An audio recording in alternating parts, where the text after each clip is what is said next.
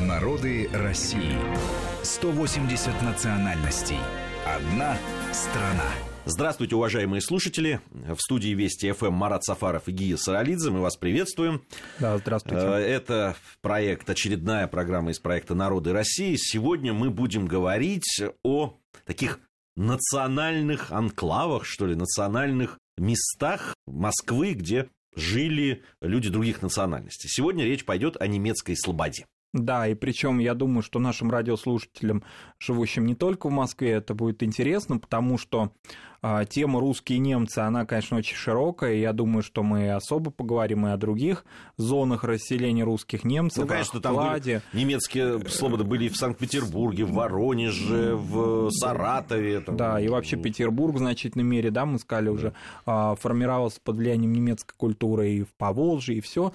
Но немецкая слобода в Москве – это особая, конечно, и одна из наиболее старинных самобытных зон расселения немцев, и определенные следы ее и в топонимике в названиях, и в архитектуре, и в ландшафте, и в городской мифологии дошли до наших дней. Итак, э, э, мы сегодня речь пойдет о немецкой слободе в Москве. Кстати, насколько я понимаю, э, таких, это немецкая слобода, вот сейчас мы в единственном числе употребили, на самом да. деле она Было была несколько, не одна. Конечно, да. А, принято считать, да, так вот в литературе, в художественных произведениях, фильмах, как-то это все сразу ассоциируется с Петром Великим. Петр Великий, немцы, его дружба с немцами и с немками. А, но на самом деле корни-то этого, конечно, еще глубже намного. И даже не во времена Ивана Грозного, как некоторые считают, а чуть даже и раньше, при Василии Третьем, а, в первой трети XVI века начинает проник... начинается проникновение людей из Западной Европы в Москву. Пусть еще пока эпизодическое и такого большого обширного пространства они не занимали. А, тогдашние вот зоны расселения, я имею в виду в эпоху Василия III, отца Ивана Грозного, а, это начало, треть XVI века, это было Замоскворечье еще. Замоскворечье вообще всегда было, оно же ведь за Москвой рекой, оно ничему не угрожает, в принципе. Ну, имеется в виду не в вопросах, да, военных, а в вопросах культурных. То есть ничем не соблазнит, это далеко не случайно там а, в этом же пространстве в этот же период активно развивались а, татарские слободы. А, поэтому за Москворечье это свой такой мир. Но там долго они не закрепились, немцы. Вообще, когда мы говорим немцы, кто вообще такие немцы в нашем русском средневековом и даже в начале нового времени понимании? Конечно, это не обязательно жители современной или Германии. Под Германии. Да, во-первых, Германии никакой не было, да, как известно, она, как и все почти крупные средневековые государства, переживала эпоху феодальной раздробленности, но если мы собрались достаточно быстро, так скажем, да, под э, Московской Русью, то Германия-то объединилась-то фактически при Бисмарке только в XIX веке, как, кстати, Италия. Поэтому, ну, это немецкие города. Кроме того, это различные вообще западноевропейцы. Конечно, это голландцы, да вплоть до Шотландии. Допустим, Патрик Гордон, уже говоря о Петровском времени, ну, говорили о том, что он шотландец, ну, в принципе, он какая-то часть органичной немецкой жизни, немецкой слободы. Немец не мой, мы не знаем его языка, он не знает нашего. Вот мы как-то вот так. То есть вот этого Deutschland а, понимание, да, в русском а, языке не вошло, не вошло это понимание, да, которое вошло в другие языки. Может быть, еще и под тем влиянием, что мы так давно с ними а, находились в определенных контактах культурных, торговых, политических, военных, различных, мирных, немирных. Поэтому у нас какое-то особое такое, особое отношение к европейскому миру, не обязательно германскому миру. А, и в этой связи, конечно, вот эти первые слободы, они познакомили русского человека с и их с нашей жизнью, конечно, и нас, русских людей, познакомили в значительной мере а, с миром Западной Европы, хоть и в миниатюре, в такой модели, скажем так. Потом начинает формироваться уже слободы там, где они для нас привычны.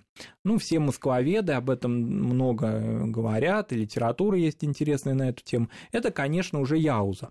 А вот это пространство Яузы, берега Яузы начинает заселяться немцами в эпоху Ивана Грозного очень активно. Там формируется старая немецкая слобода. А Иван Грозный, как вообще они к нему пришли, да? Иван Грозный, вопреки, да, ну здесь времени нам не хватит, да, обсуждать его особенности его характера и всякие мифы вокруг него или правду, да, хотя это очень, это очень трудно, да. Но все-таки, конечно, это человек достаточно гибкий, безусловно. А в ходе Ливонской войны он не, не рассеял их, а, взял в плен, увидел их какое-то значение, интерес для э, русской жизни и для русской, может быть, экономики даже. И поэтому э, привез, приказал привести значительное количество э, немцев из Дерпта, из Нарвы в ходе Ливонской войны сюда, к нам в Москву, и поселить их прямо здесь у нас, прямо вот буквально в нескольких верстах от Кремля. Это что-то значило, то есть определенный смысл имело. Но я так понимаю, что у Ивана Грозного на то он и Грозный. У него всякие разные отношения разные были отношения. с немцами. Ведь он же разгромил в какой-то момент. В какой-то момент и разгромил, когда разгневился.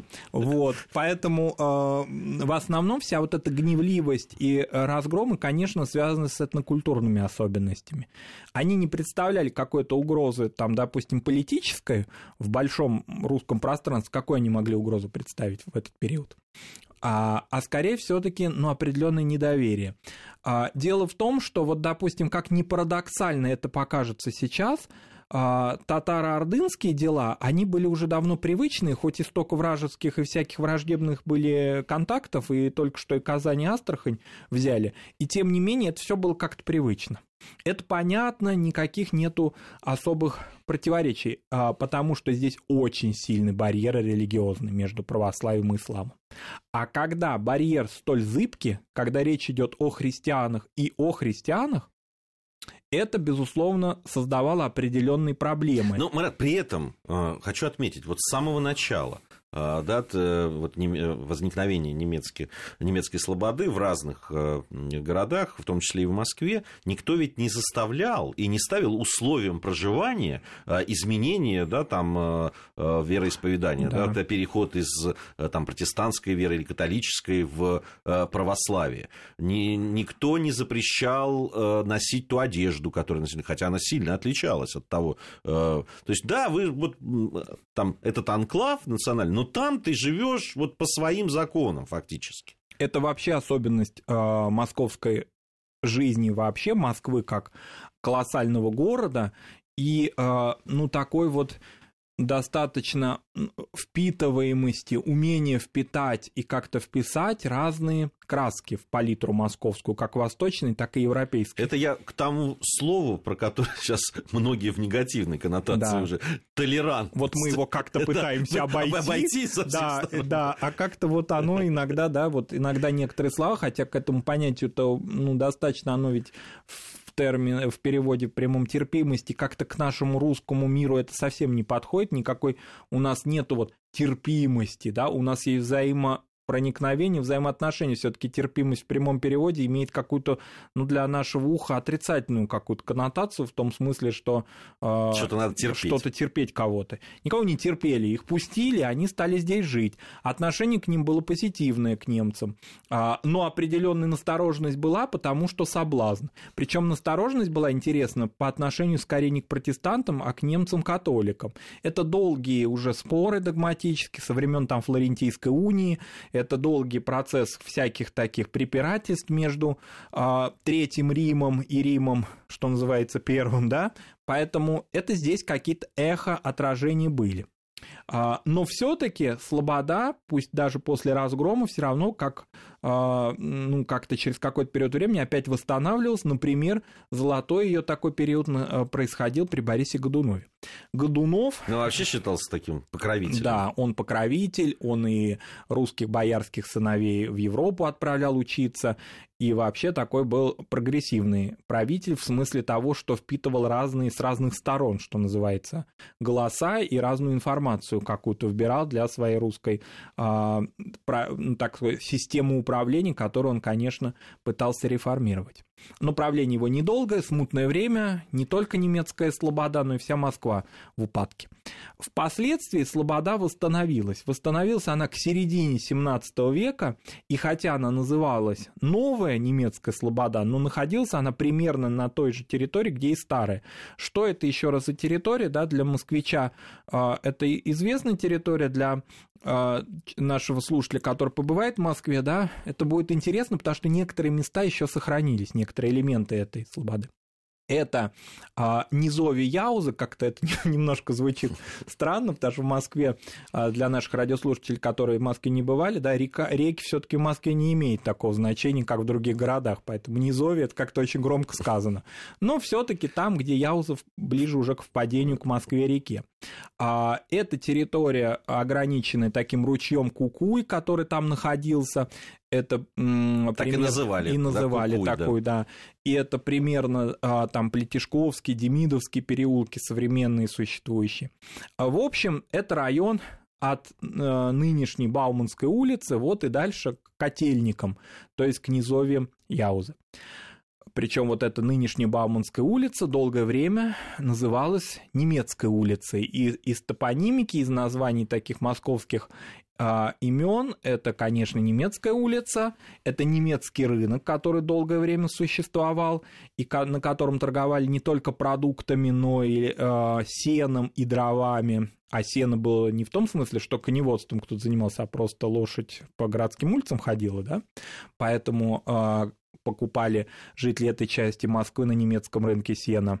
И в конце XVIII века, забегая несколько вперед, возникло в Лефортове немецкое кладбище, которое я до сих пор часто слышу от старых москвичей, пожилых э, людей, так уже старше 70-80 лет, они его называют до сих пор немецким, хотя официально оно теперь именуется давно уже Введенским кладбищем.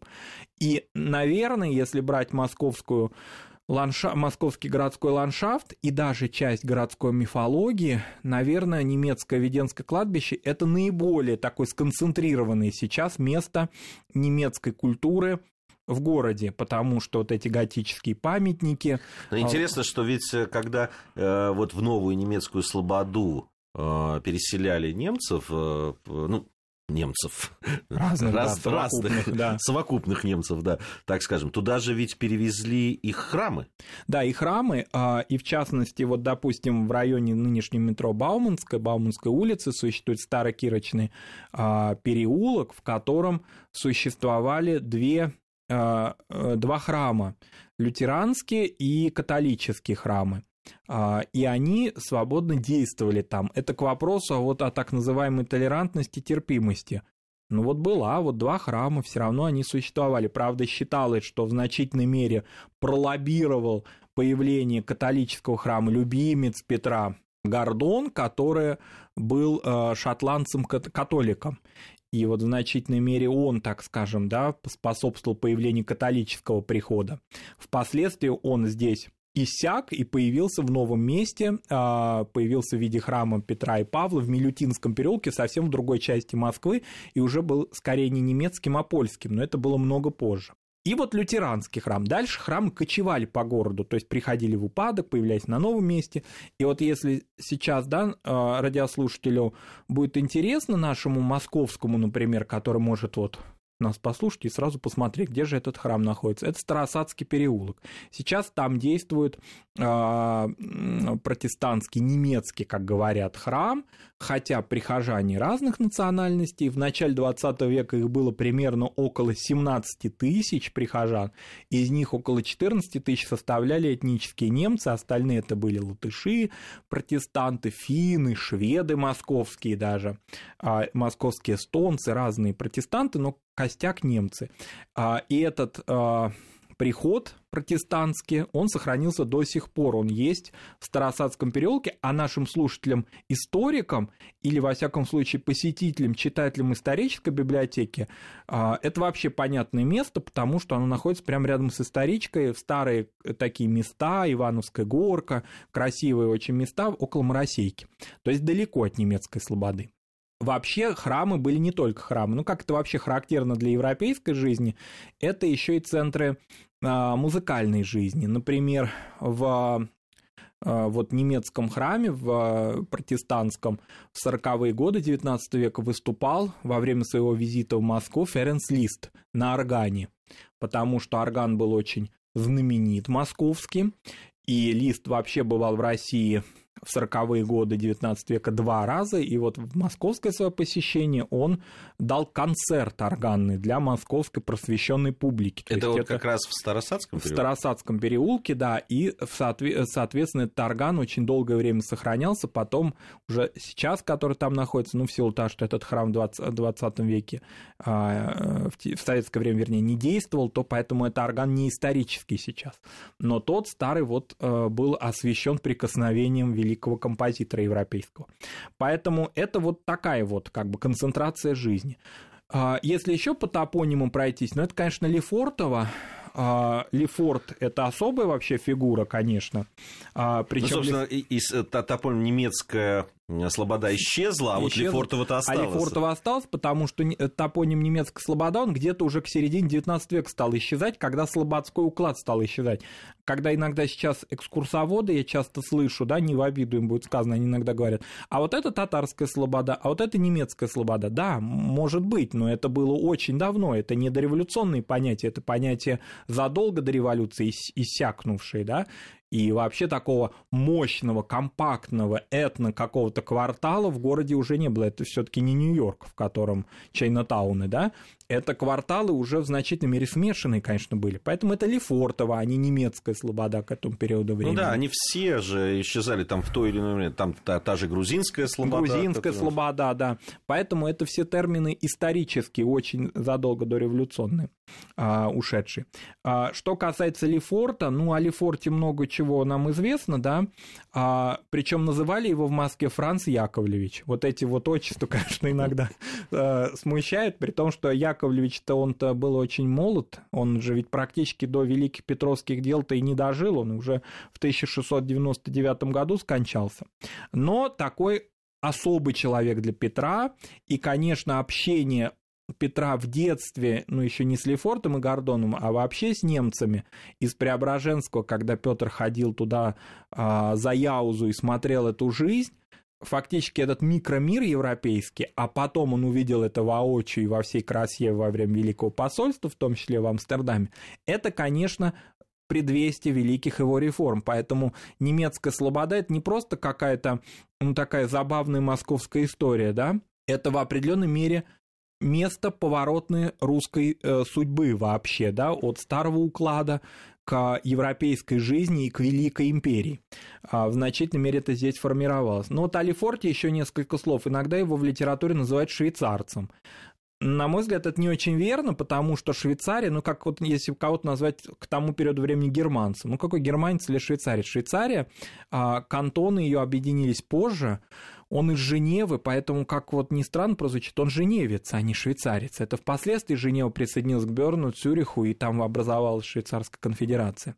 Это важно, потому что сами-то они о себе понимали, конечно, это мы их называли совокупно, а они сами, каждый по себе, потому что, например, был приход кальвинистский, скажем, а, церкви Жана Кальвина, а, направление протестантское, это особый приход. Поэтому вот это все в московском пространстве, оно здесь сохранялось случилось.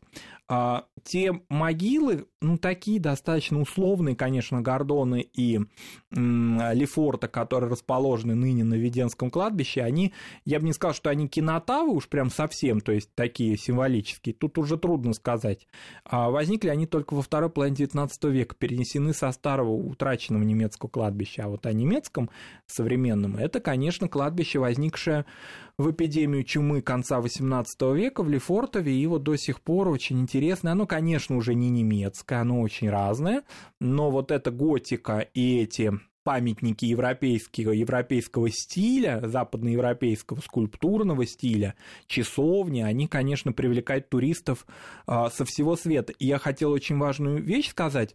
А, многие, я слышал это часто от немцев, от жителей Германии современной, которые говорят, а, удивительно, вы пережили две войны, связанные с а, Германией, и вы сохранили это кладбище. Ну, некоторые пожилые немцы, даже не связанные с Россией, а просто туристы, приходя в, Лефортов, в Лефортово, э, в этот район и посещая в качестве туристов Веденско-немецкое кладбище, они не сдерживают слезы. Насколько русский человек широк и насколько он э, чтит э, память э, умерших, независимо от того, кто они. Они же нам не враги, это люди, которые жили задолго до разных каких-то конфликтов, которые возникли в 20 веке. Здесь я вот тоже хотел бы ремарку. Угу. Мы часто у нас восхищаются и правильно делают угу. тем, как сохранены могилы советских воинов, да, э, допустим, да, там в Германии, в, в других часть, э, частях угу. Европы, да, есть и могилы там других воин, и это действительно здорово. Но мы почему-то забываем иногда похвалить своих людей, да, да с, с этой же точки зрения. Действительно, ведь после, уж после Великой Отечественной войны, да, если посмотреть на то, во что была превращена европейская часть э, э, СССР тогда, э, и, ну, понятно, разные мысли и разные чувства были у людей по отношению к представителям немецкой национальности да. и к немцам. Ну вот, действительно. И вот русские люди, допустим, москвичи, жившие там, потерявшие отцов, поскольку это же район-то не какой-то отдаленный, это городская застройка, они живут прямо непосредственно, жили в непосредственно пространстве этого района. А вот они у них рука не поднялась ни на что плохое, потому что это другое совсем. Это, конечно, то, о чем мы должны всегда говорить и вспоминать. Да, а, а если говорить еще вот о тех названиях неких переулков, улиц, которые связаны, вот аптекарский переулок, например, да, который так недалеко находится от того места, где я живу, угу. ну, собственно, я живу недалеко от э, э, от той церкви, о которой мы говорили угу. уже. А, аптекарский, он был связан с одной из первых аптек, которая появилась и была, была открыта, Грегори открыл в немецкой Слободе, и вот, собственно, на этом месте теперь есть аптекарский. И, кстати, ведь жили же а, немцы, и тогда это назывались поганые пруды, а да. сейчас чистые а пруды. сейчас чистые, да. да. А вообще вот эта склонность к садоводству, к выращиванию лекарственных трав для них была характерна. Но здесь, когда мы говорили о немцах в широком смысле, конечно, надо вспомнить Анну Монс, очень важную такую легенду да, городской московской мифологии, а, связанную с биографией Петра Великого, его такую возлюбленную, с которым его, его немецкие же друзья и познакомили, как считается, полулегендарную фигуру.